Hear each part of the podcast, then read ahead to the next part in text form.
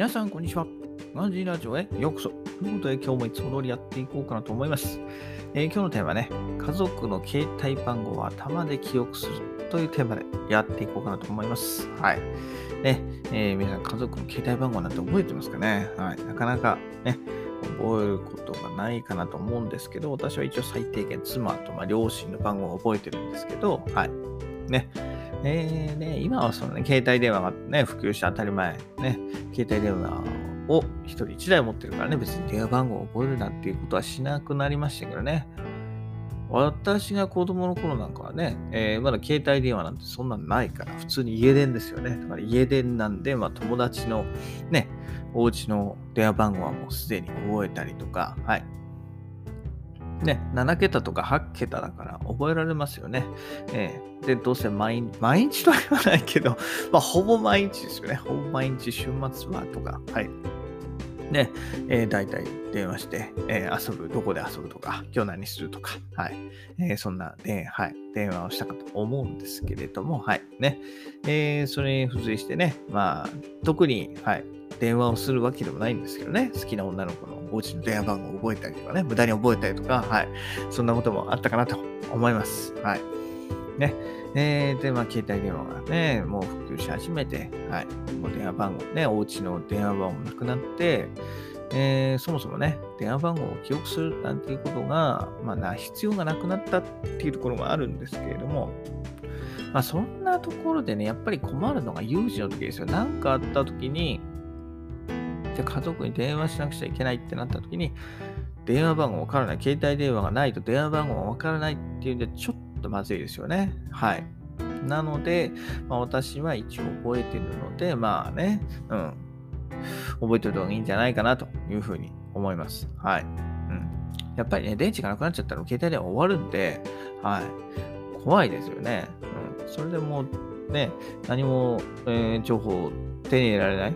で、ね、電話しようにも、電話機があったとしても、もう電話番号わからないんで、そもそもね、連絡も取れないしっていうところで、まあね、えーやっぱり覚えておくのはいいかなと思います。はい。で、私個人的にはやっぱり両親と、まあ、妻ですよね。えまあ、今はまだ子供を持ってないですけど、まあ、子供を持ち始めたら子供を持っているところで、まあ、その辺はマストかなというふうに思っています。はい。ね。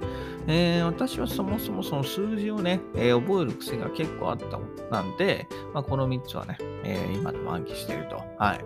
で、またね、あのメインで使っている銀行の口座番号だったり、あとは支店コードなんかもなんかね、こう入力するうちに覚えちゃいますよね。これ何度も何度も入力を求められるので、今は。はい。なんで、なんか最近ではもうね、その辺なんかも、えー覚えるようになりました。でね、えー携帯番号ってやっぱ11桁もあるんで、なかなかね、覚えるのこう難しいんじゃんという人もいると思うんですよ。だけれどもね、こう電話帳から呼び出さずに、こう何度も何度も手で打つんですよ。携帯電話とかを使って何度も何度も打ってるうちに、あのね、頭が覚えてなくても、なんか手が勝手に覚えてくるんですよね。はい。なので、こう手が覚えるまで打つ。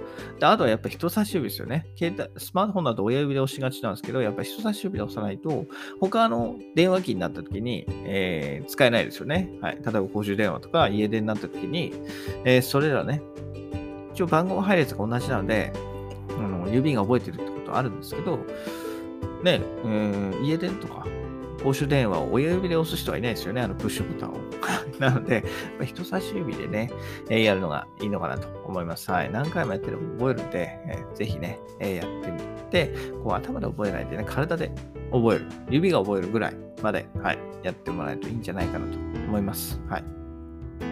ね、その中にやっぱり紙でね、書いてる人も中にはいると思うんですよね。紙に書いて、それを、まあ、バッグなりとかね、財布なんか入れておくっていう手もあると思うんですけど、やっぱそれだとね、ちょっと、ね、万が一なくしちゃった時がちょっと怖いですよね。防犯のリスクがあるんで、電話番号をね、うん、やっぱりその紙に書いておくと、そういうリスク、人に見られたりとか、うん、なくしちゃった時のリスクあると思うんですよね。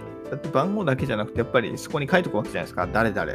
で、父、例えば父。で、番号いくつ。で、母、番号いくつとか、妻、番号いくつとかってやっぱ書いておくので、それだとね、ちょっと、うん、万が一のリスクが怖いかなというふうに思いますのでね、やっぱり頭に入れとくことでもう、誰にも、はい、えー、見られることはない、知られることはない、こうリスクだから、リスクを下げることができますよね。はい。なので、まあ、頭で覚えておくのがいいかなと思います。はい。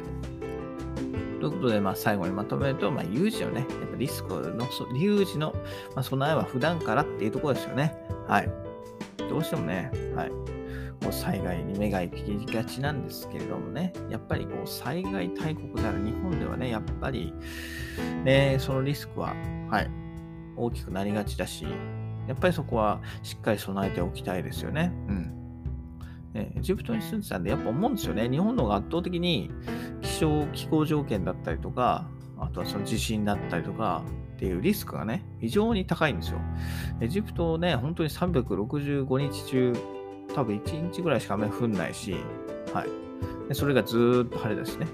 あと風が強い日が、まあ、春にあるぐらい、その砂嵐があるぐらいで、本当に天気はずーっといいんですよね。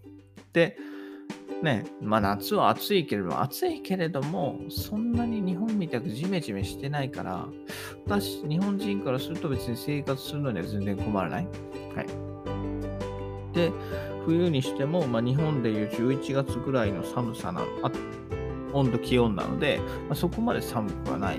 なので、非常に過ごしやすいと。はい。うん、エジプトはね、気候面でいけば非常に過ごしやすい。災害も非常に少ない。だ日本に生活している以上はそういうね、やっぱりリスクをはらんでいるっていうところを、まあ、認識してね、はい、普段から少しずつ対策をしていくことが重要なのかなと思います。はい。まずはね、えー、災害があった時に必要なのは、まずはね、自分のところで、はい、地上でなんとか対応できるようにするようにするっていうのが、えー、国の方針でもあるのでね、はい、何でも国とか自治体に頼っていると、えー、そういう災害の時に、えー、困っちゃうよと。はい。助けてもらってばっかりじゃなくて、まずは自分で何とかする。最低限を自分で確保して、その後、はい。えー、ね、政府とか、えー、自治体の助けをもらうというところがあると思いますのでね。はい。えー、何事も、まあ、備えあれば憂いなし。はい。えー、古い言い方ですけど、まあ、そうかなと思います。はい。で、あと最後に一つね、えー、お金に強いで、また成功者の多いユダヤ人って、想定外っていう言葉を嫌うんですよね。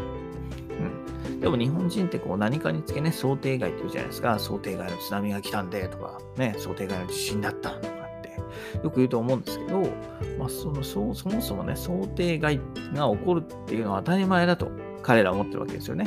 で、それに対してじゃあ何ができるかと、自分は何ができるかっていうのを常日頃から考えておくことで、まあそういうね、えお金に、ね、たくさんお金を持ってたり、成功者の多いユダヤ人が、はい、たくさん生まれてんじゃないかなというふうに思いますのでね、えー、彼らのマインドに習って、えー、少しずつ準備しておくのがいいんじゃないかなと思います。はい。えー、ということでね、えー、今日は家族の携帯番号を頭で記憶するということで、えー、紹介しました。はい。えー、ブログの方ではね、えー、その頭で頭で記憶するとかだけじゃなくて、まあ、こういうアイテムもいいんじゃないかっていうのも、はい、ブログに書いていますので、もちろんよろしければね、そちらを見ていただければと思います。それでは今日はこの辺で、また明日バイバイ !Have a nice day!